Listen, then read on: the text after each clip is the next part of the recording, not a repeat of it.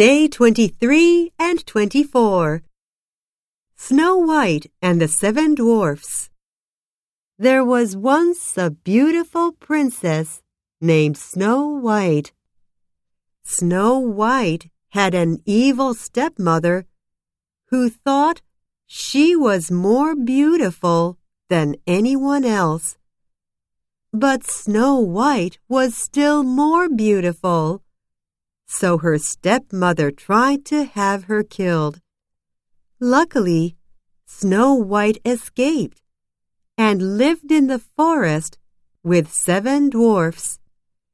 Snow White took a bite of the apple and fell into a deep sleep.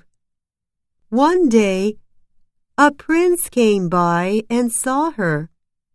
He thought she was very beautiful and so he wanted to take her back with him.